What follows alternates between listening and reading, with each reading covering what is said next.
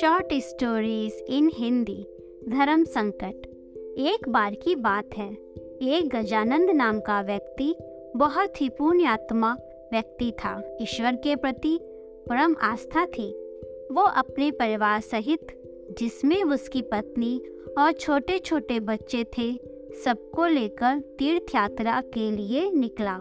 ये घटना उस जमाने की है जब सिर्फ बैलगाड़ियाँ अथवा घोड़ा गाड़ियाँ ही हुआ करती थीं। गजानंद परिवार सहित पैदल ही यात्रा करता हुआ बहुत दूर तक जा पहुँचा। जेठ की गर्मी थी।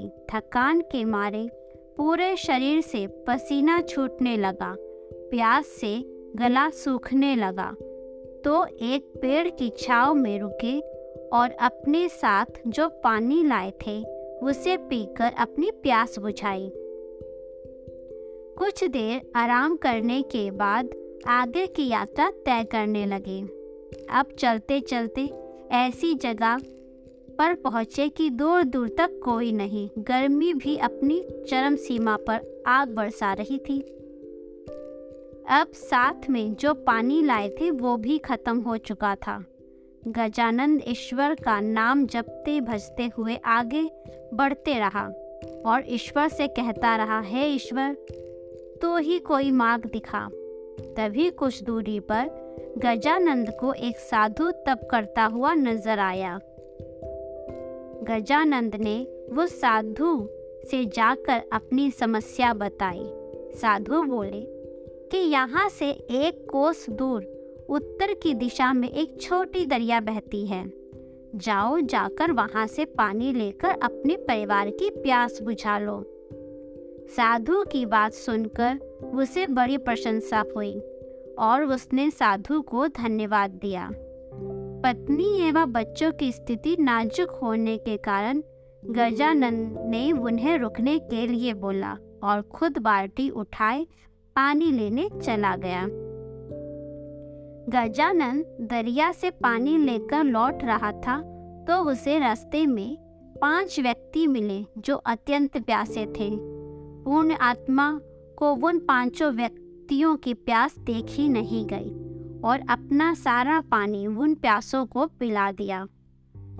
अब जो वो दोबारा पानी लेकर आ रहा था तो पांच अन्य व्यक्ति उसे और मिले, उसी तरह प्यासे थे।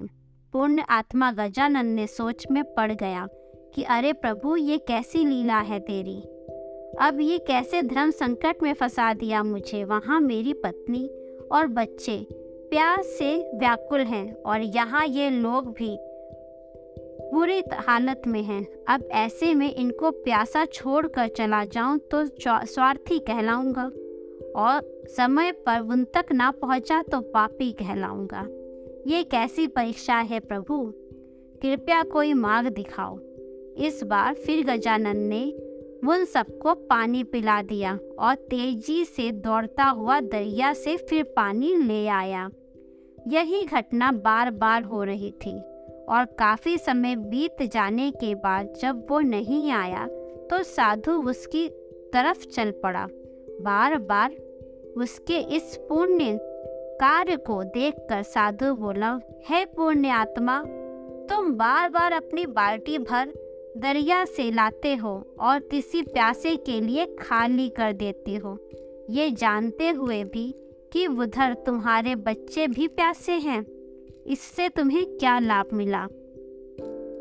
गजानंद ने बोला, मुझे क्या मिला या क्या नहीं मिला इसके बारे में मैंने एक बार भी विचार नहीं किया, पर मैंने अपना स्वार्थ छोड़कर अपना धर्म निभाया। साधु बोला, आखिर ये कैसा धर्म है। ऐसे धर्म निभाने से क्या फायदा जब तुम्हारे अपने बच्चे और परिवार ही जीवित ना बचे।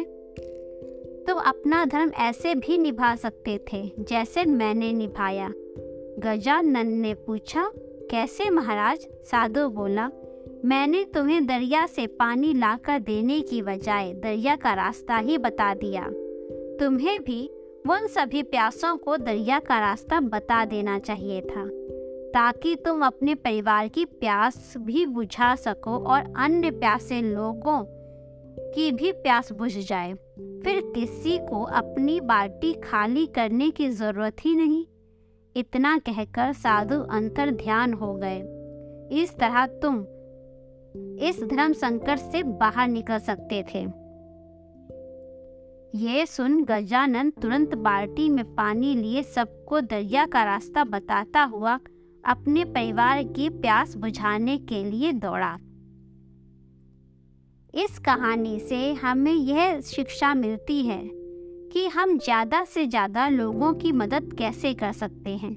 यदि जीवन में किसी को मदद या सेवा करना चाहते हो तो कोशिश यही करो कि उसे खुद इतना सामर्थ्यवान बना दो कि वो अपना आगे का जीवन स्वयं संवारने योग्य हो जाए। इस तरह हम ज़्यादा लोगों की मदद और सेवा कर पाएंगे। जब आपको लगे कि सामने वाले में सामर्थ्य है या उसे सामर्थ्यवान बनाया जा सकता है तो उसे ज्ञान दो, उसे वो मार्ग बता दो जिससे वो अपना हित खुद कर सके।